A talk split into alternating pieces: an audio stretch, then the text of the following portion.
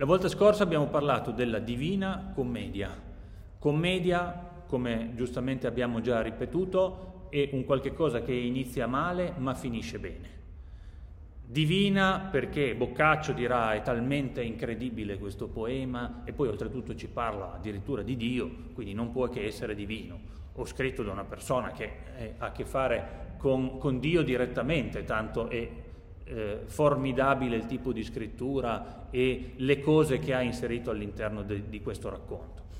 Divina perché, oltretutto, non ce lo dimentichiamo, Dante ci racconta un viaggio che non è di questa terra, ma ci racconta un viaggio che svolge nel regno dell'aldilà. E l'aldilà è un qualche cosa che ha sempre affascinato l'uomo da sempre. Pensate a quando leggevamo Omero e quello che ci eravamo raccontati del viaggio agli inferi di Ulisse e di Enea nell'Eneide eh, di questi personaggi che vanno nell'aldilà per interrogare le anime dei defunti nell'Ade per capire, per carpire informazioni, cioè per ottenere informazioni aggiuntive a questa vita. Ed ecco che Dante ripercorrerà di nuovo questi viaggi fantastici nel suo poema. Non per niente è un poema anche questo, poema epico, omerico, un poema è praticamente una poesia lunghissima e la Divina Commedia è un poema come tutti gli altri, è una poesia lunghissima e sfrutta, come tutti i poemi, delle convenzioni, delle cose che sono sempre uguali.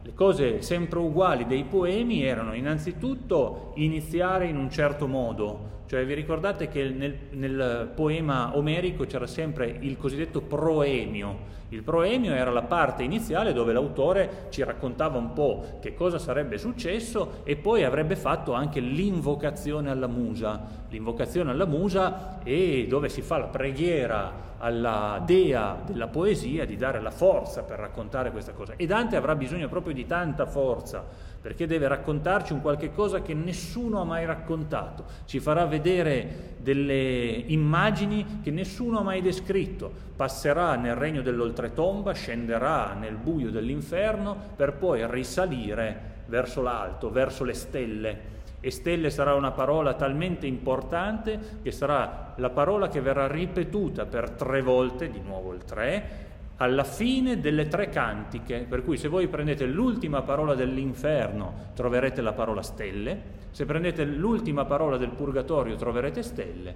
e se prendete l'ultima parola del paradiso troverete di nuovo stelle. Non per niente, perché il percorso di Dante deve essere verso l'alto. Tutto è simbolico, tutto è racchiuso all'interno di simboli e le stelle rappresentano un simbolo importantissimo perché? Perché stanno vicino a Dio e quindi il nostro percorso parte dal basso, dal buio dell'inferno e salirà verso l'alto fino a vedere direttamente Dio. Ma proprio per questo bisogna capire molto bene come era fatto no? il mondo e come era fatto, come era pensato l'universo al tempo di Dante, perché Dante dà per scontato delle cose che per i medievali erano normali, ma per noi non lo sono per niente. E quindi già da subito, ma qua mi ricollego al discorso che già avevamo fatto in storia quando parlavamo di Cristoforo Colombo e dei viaggi di scoperta, vi ricordate che vi avevo detto che al tempo antico la Terra era considerata rotonda esattamente come oggi.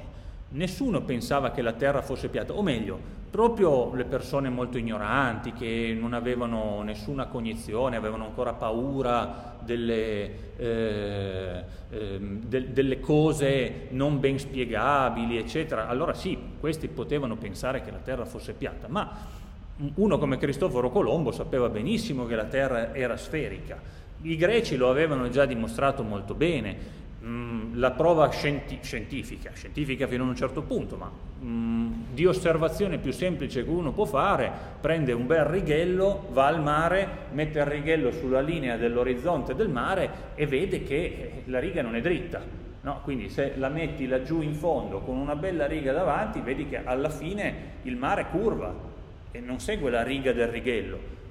Se siete su un balcone al mare, mettete l'occhio dell'orizzonte al livello della linea del balcone e vedrete che non coincidono. E i greci si erano già detti, ma come mai? Evidentemente perché la superficie è sferica e quindi deve andare giù.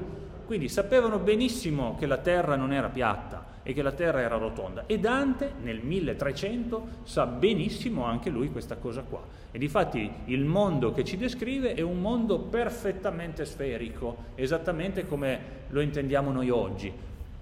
Noi sappiamo dalla geografia che non è una sfera giusta, no? quindi si chiama geoide perché è leggermente schiacciato ai poli, ma noi facciamo finta che sia una grossa palla divisa a metà, perché i medievali pensavano proprio questo, che ci fosse stata una parte del mondo dove si viveva, la nostra, quindi nell'emisfero nord, e una parte del mondo dove non si viveva, perché c'erano solo acque, ed era la parte sud. Quindi se noi dobbiamo fare una rappresentazione del mondo, molto semplicemente, vediamo se ci sta qua, sì, facciamo un bel cerchio, come sempre, lo tagliamo a metà, qui si vive, qui no, Addirittura pensavano che l'oceano, quello che noi chiamiamo oceano, noi gli abbiamo dato i nomi Pacifico, Atlantico, eccetera, però l'oceano esisteva anche ai tempi di Dante e pensavano che l'oceano fosse nient'altro che un grosso fiume, un fiume che avvolgeva tutte le terre emerse.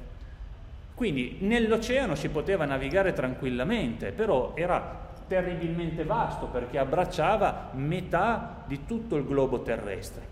Di qua c'erano le terre emerse. Quindi questa era tutta terra abitata, dove tra l'altro ci abitavamo anche noi, quindi l'Europa stava lì dentro. Tutto il resto era oceano. Questa situazione era la situazione proprio medievale per eccellenza. Però bisogna fare attenzione ad una cosa, cioè questo mondo noi non ce lo dobbiamo dimenticare, era al centro dell'universo. Perché? Perché la cosiddetta rivoluzione copernicana non c'era ancora stata. Non ci dimentichiamo che la Divina Commedia e il periodo è profondamente cristiano. Il cristianesimo è fortemente convinto, soprattutto nell'epoca medievale, che la terra fosse al centro del mondo. Se Gesù Cristo, che è il figlio di Dio, è nato su questa terra ed è morto su questa terra, questa terra non può che essere al centro dell'universo perché deve aver accolto il figlio di Dio. Quindi tutto ruota attorno alla terra, anche il sole deve ruotare attorno alla terra. Eh? Quindi i pianeti ruotano, necessariamente questo deve essere al centro e se questo che si chiama terra sta al centro dell'universo, il nostro sistema in questo caso qua si chiama geocentrico. Geocentrico. Un sistema geocentrico è un sistema che prevede che all'interno dell'universo al centro ci stia la Terra. Se invece ho il Sole al centro del nostro sistema, cambia la parolina greca e si chiamerà eh, sistema eliocentrico. Perché? Perché ho il Sole al centro e tutto il resto ruota. Ma per arrivare a questo dovrà passare ancora qualche secolo, ok? Quindi per ora siamo tutti convinti che la Terra sia al centro dell'universo e ci sia una parte di terra emersa e una parte di oceano. Prima cosa. Seconda cosa, dato che la Terra sta al centro dell'universo, tutti i pianeti, le stelle e tutto quello che ci può essere nell'universo stanno fuori dalla Terra e vien- vengono immaginati come delle grandi sfere che avvolgono completamente tutto questo sistema. Per cui quando io mi sposto fuori dalla Terra, Vado nello spazio, non, non, sapevano che esistesse lo spazio, pensavano che uscendo fuori dal cerchio, diciamo così, che contiene la, no, la nostra atmosfera, iniziasse un altro cerchio. Questo altro cerchio portava verso gli altri pianeti. Ma anche qua è una cosa molto strana, perché? Perché pensavano che questi pianeti ruotassero dentro dei dischi, dentro dei grandi dischi. Io vi ho portato un giochetto che sicuramente conoscete, Ok? Questa cosa qua contiene all'interno, vedete lì, un cuscinetto a sfera. Il cuscinetto a sfera non è nient'altro che una ruota con delle biglie con un'altra ruota. Queste due ruote ruotano una vicino all'altra, se smontate eh, il mozzo della bicicletta o eh, quello della ruota di un'auto, trovate dei cuscinetti a sfera. Sono dei sistemi per far ruotare senza grosso attrito, l'attrito è quello che genera calore, sfregando le cose si consumano no? le, le, giunture. Quando io metto dei cuscinetti a sfera, metto delle biglie piccolissime tra una cosa e l'altra e questi, questi due cerchi ruotano uno sopra l'altro senza creare troppo attrito. Quello si chiama cuscinetto a sfera. Beh, i cieli erano considerati in questo modo, cioè fuori dalla terra cominciavano dei cerchi concentrici, come se fossero proprio dei, dei grossi tubi, no? uno incastrato dentro l'altro, sempre più grandi, che ruotavano uno sull'altro. Dentro questi cieli, uno dentro l'altro, erano piantati pianeti ma proprio conficcati dentro, cioè era il cielo che portava dietro di sé il pianeta, non era il pianeta che vagava nell'universo come, lo, come sappiamo noi oggi, ma era praticamente un cerchio che ruotava dentro l'altro e trascinava dentro di sé il pianeta. Abbiamo queste sfere concentriche, una dentro l'altra, che ruotano per tutta l'eternità una dentro l'altra e come erano disposti i pianeti nella loro successione, in un modo molto semplice. Fate attenzione perché anche la Luna e il Sole venivano considerati pianeti. Il Sole non veniva considerato una stella, quindi fa parte della successione. Uno dice come faccio a ricordarmi la successione dei pianeti? Ma è molto semplice, prendo i giorni della settimana e ne salto sempre uno. Si parte da lunedì, lunedì, luna. Salto martedì, vado a mercoledì, mercoledì, mercurio. Salto giovedì, vado a venerdì, Venere. Salto il sabato, vado alla domenica che è il giorno del sole, il giorno del Signore. Sole. Salto il lunedì, perché l'ho già messo, vado al martedì, Marte. Salto il mercoledì perché l'ho già messo, vado al cielo di Giove. Salto venerdì, Venere perché l'ho già messo e vado a Saturno. Ed ecco che abbiamo fatto i nostri sette cieli. No? Quindi vedete che la successione di tutti i cieli riguarda tutti i pianeti che conosciamo, o meglio, che conoscevamo fino alla scoperta degli ultimi eh, pianeti che ancora mancavano nella successione, che sono Nettuno e Urano e Plutone, eccetera, eccetera, cioè, ce ne sono altri naturalmente, ma gli antichi quelli conoscevano e quelli hanno messo. E li hanno disposti in questa, in questa successione, anche molto semplice da ricordare uno dentro l'altro questi sette cieli ruotano. Dopo ci saranno anche le stelle. Le stelle fanno parte dei cieli e sono le cosiddette stelle fisse. Oltre a tutti i pianeti, oltre a tutto quello che si può immaginare, c'è questo ultimo cielo con, che contiene tutte le stelle. Anche qua immaginiamoci un meccanismo molto semplice. Pensate di prendere un palloncino, lo gonfiate, chiudete il palloncino, rimane la struttura. Poi prendete un pennarello e fate tanti puntini sopra il palloncino. Quelle sono le stelle appiccicate al nostro cielo. Prendete il palloncino e lo fate girare. Vedete che ruotano tutte insieme? Tutte le stelle ruotano contemporaneamente tutte quante insieme. Ecco perché le chiamavano le stelle fisse. Perché? Perché sono fisse lì, sopra il loro cielo e non si muoveranno mai dalla loro posizione. Quindi ruota il cielo, ma le stelle rimangono sempre fisse al loro posto. Quindi pensate che pensieri avevano i medievali nella costruzione no, del, del mondo e soprattutto dell'universo. Poi quello che sarà oltre il cielo delle stelle fisse lo vedremo bene, poi dopo ce lo spiegherà Dante, quello che immaginava lui che ci fosse, però questa è una cosa importante per capire la cosmologia, si chiama così, medievale. Ma adesso vediamo cosa c'entra il discorso della, dei regni dell'aldilà collegato con tutto questo. E qui dobbiamo capire una cosa importante, perché? Perché noi abbiamo detto che questa è la nostra Terra, con i due emisferi, boreale e australe, quindi emisfero nord e emisfero sud. Emisfero nord ci sono le cosiddette terre emerse e all'emisfero sud c'è solo acqua. In realtà non è così vero. Perché? Perché gli antichi pensavano che nell'emisfero sud qualcosina ci fosse, ma per capire che cosa c'era nell'emisfero sud dobbiamo fare un ragionamento importante. Eh, la tradizione biblica, e non solo biblica, ebraica ma anche cristiana, ci racconta che Dio ad un certo punto, nella sua immensa potenza, era così potente, così incredibilmente infinito nella sua grandezza, che ha creato gli angeli. Gli angeli non sono altro che un'emanazione fortissima della sua potenza. Sono delle schiere di eh, esseri spirituali che ruotano anche loro per l'eternità attorno a Dio. E guarda caso le schiere angeliche sono di nuovo nove, no? Non per niente. Per cui c'è tutto questo movimento infinito di angeli che sono un numero spropositato, incalcolabile, perché rappresentano la potenza di Dio. Dio è talmente grande che ha bisogno di qualche cosa che lo abbracci e questo qualche cosa che lo abbraccia saranno proprio gli angeli. Ne ha creati così tanti, così magnifici, esseri di luce, bellissimi, eccetera, eccetera, ma ad un certo punto eh, una chiamiamola leggenda, una tradizione, ci racconta che uno di questi angeli, il più bello, il più vicino a Dio, il più incredibilmente splendido e splendente, si ribella a Dio e dice ma perché tu sei Dio e io no?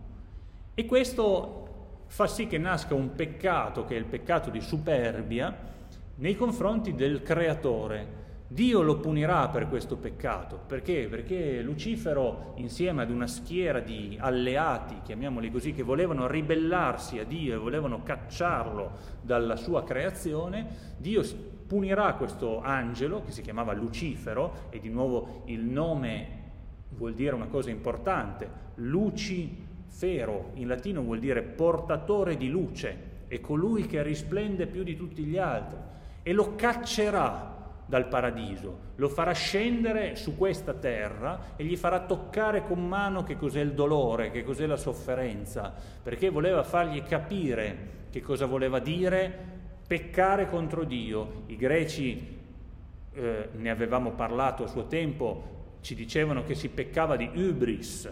Ubris era il peccato di tracotanza e la bestemmia contro Dio. Qua vedete che più o meno è la stessa cosa. Lucifero sarà punito e sarà scagliato dal paradiso da Dio con i suoi angeli ribelli direttamente su questa terra e cadrà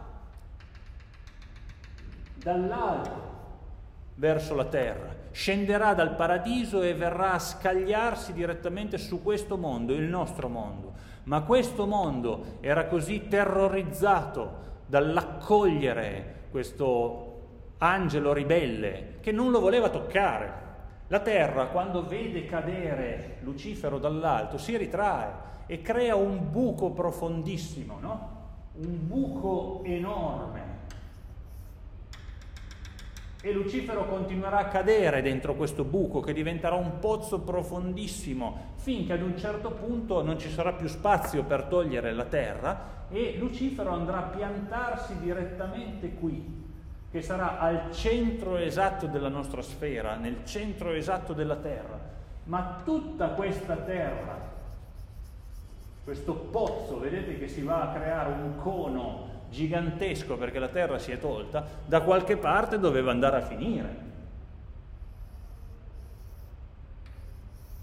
E andrà a creare dall'altra parte del mondo quella che viene considerata la montagna del purgatorio, una montagna gigantesca, enorme, che sorgerà proprio dall'altra parte dell'emisfero boreale, quindi nell'emisfero australe, al centro dell'oceano si sarebbe trovata questa montagna che, fa, che è stata creata proprio dal, da tutta la terra che è stata eh, che si è ritratta dall'arrivo di Lucifero e ha creato questa, questa montagna, che è il ponte ideale tra questo mondo e il paradiso. Perché? Perché laddove vissero e furono creati Adamo ed Eva è proprio qui. Quello è il paradiso terrestre. Il paradiso terrestre sulla terra. Quindi vedete che i due regni importantissimi dell'inferno e del purgatorio sono su questa terra, sono qui, Anche Enea, vi ricordate che scendeva agli inferi, aveva il contatto con le anime dell'aldilà, ma dove? Scendendo dalla Sibilla Cumana, ma la Sibilla Cumana andate a visitarla ancora oggi, no? eh, andate in Campania, sotto il Lazio, e c'è l'antro della Sibilla Cumana, quindi l'Ade era su questa terra, anche per i greci e anche per i latini e anche per la tradizione dantesca, in un certo senso, l'inferno, che è questo pozzo gigantesco creato da Lucifero, è su questa terra. E dove si trova il punto di partenza di eh, l'imbocco di, di questo, dell'entrata dell'inferno? Naturalmente dove ha vissuto Gesù Cristo, che è il punto centrale dell'universo. Ecco perché è Gerusalemme il punto di ingresso ufficiale dell'inferno dantesco. Quindi se c'è un punto su questa superficie dove Lucifero è andato a cadere è proprio Gerusalemme, dove vivrà Gesù Cristo, dove condurrà la sua esistenza da Dio sulla terra.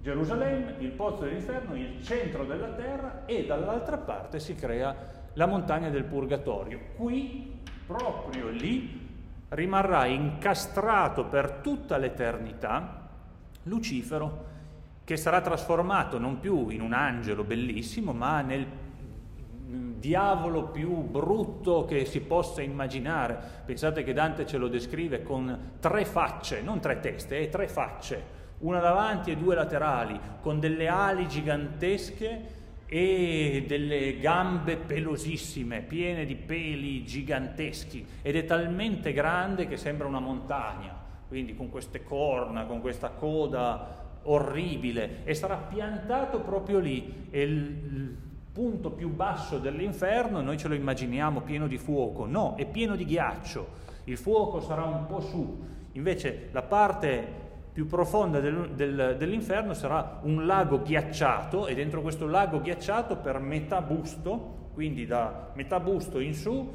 sarà piantato Lucifero. Perché? Perché le gambe saranno invece sprofondate in questo lago gelato di fianco alle gambe di Lucifero c'è un piccolo buco, un piccolo pozzo, chiamiamolo così, quando Dante e Virgilio nel loro viaggio arriveranno fino lì, scenderanno proprio in questo piccolo pertugio che sarà un camminamento che attraverserà tutta la terra e li condurrà qui sulle spiagge del Purgatorio.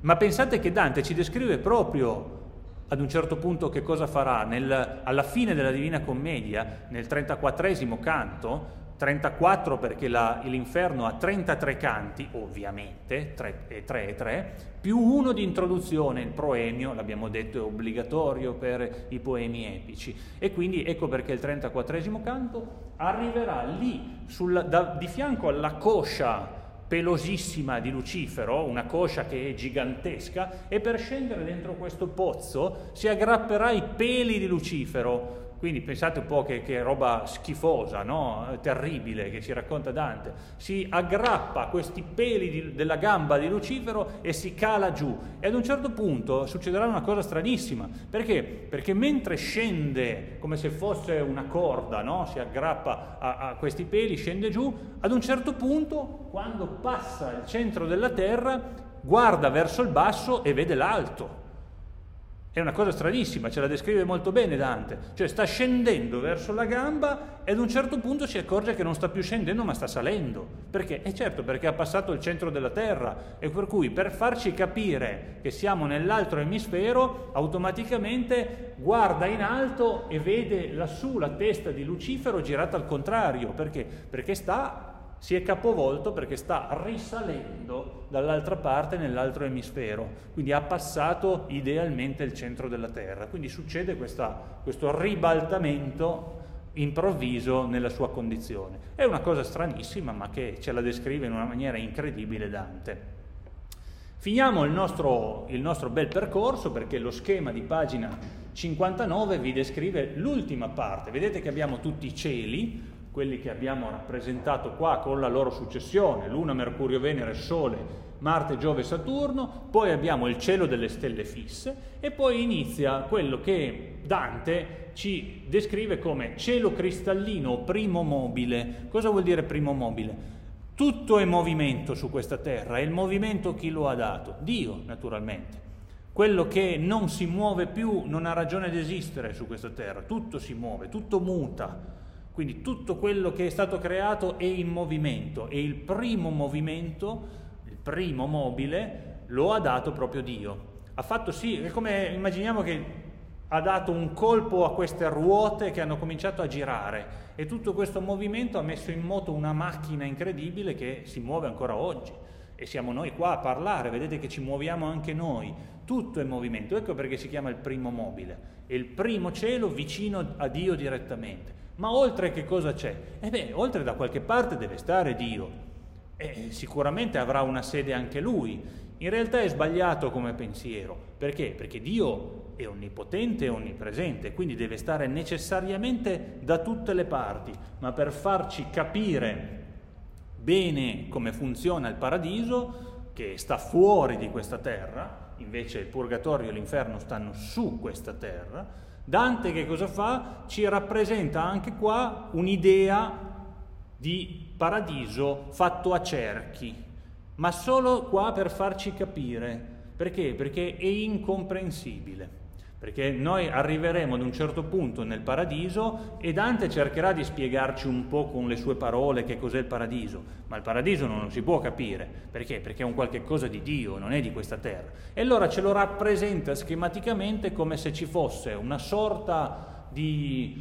Mm, eh, immaginiamolo un teatro gigantesco, no? circolare, che abbraccia tutti quanti. Su questo teatro sono seduti tutti i santi, le persone beate, eccetera, eccetera.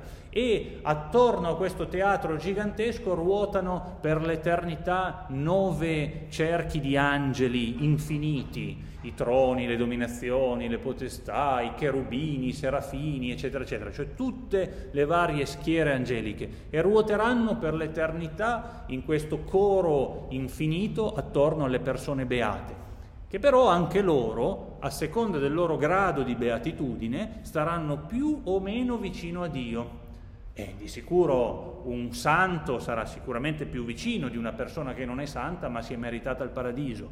Addirittura Beatrice sarà un po' a distanza da Dio, perché sì, è un essere angelico, è, tutto, è la donna di Dante e tutto quanto, però non è Santa Beatrice, eh? quindi ci saranno dei santi che saranno molto più vicini. Ci sarà un canto bellissimo della Divina Commedia dedicato ad un personaggio che noi conosciamo molto bene, che è San Francesco d'Assisi, ad esempio. Poi troveremo la Madonna, troveremo dei personaggi della storia che hanno fatto la storia e che magari neanche ci aspetteremmo di trovare nel paradiso. Però a seconda della distanza da Dio rappresenta proprio quanto hanno fatto del bene.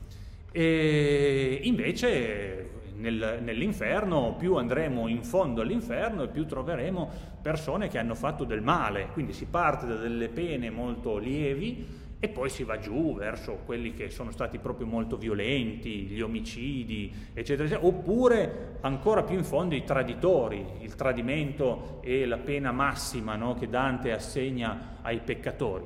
E invece il purgatorio, questa montagna qua, che cosa conterrà? Conterrà eh, le anime di coloro che si sono pentiti ma hanno ancora bisogno di tempo prima di poter vedere la luce di Dio. Per cui sarà un posto dove staranno le anime dei, eh, eh, dei morti e le troveremo eh, su questa montagna, ma dovranno aspettare, dovranno purgare. Purgare vuol dire che devono purificarsi dei loro peccati per poter salire direttamente a Dio se hanno fatto più peccati, staranno più tempo in questa montagna. Più tempo, non ci dimentichiamo che stiamo parlando dell'eternità, quindi non c'è problema di tempo, che siano mille o diecimila anni, quello lo deciderà Dio, quanto dovrai aspettare prima di arrivare nel paradiso. Ma eh, tanto in confronto all'eternità di problemi di tempo non ci sono più. Quindi questa avete un po' la struttura dei tre regni. L'ultima cosa che vi voglio dire, e la trovate a pagina 61, e ehm, riguardante l'inferno e riguardante quello che si troverà nell'inferno. Poi la prossima volta vedremo bene lo schema e cercheremo di fare due parole anche sulle pene e su sono, eh, su quella che è l'idea di Dante proprio delle pene dell'inferno. Però a pagina 61 vi dice che nell'inferno molto spesso le anime dei dannati sono punite con la pena del cosiddetto contrappasso. Questa è una parola molto importante da ricordare ed è anche abbastanza semplice da capire. Cioè, come in vita hai fatto quel peccato lì, dall'altra parte sarai punito o lo, nello stesso modo o nel modo contrario. Cioè, facciamo un esempio, guardate cosa vi dice. E la pena che Dio stabilisce per ogni anima dannata corrisponde per analogia o per contrasto al peccato commesso in vita. Cioè tu hai fatto quello e sarai punito nello stesso modo, oppure tu hai fatto quello, e sarai punito nell'esatto opposto.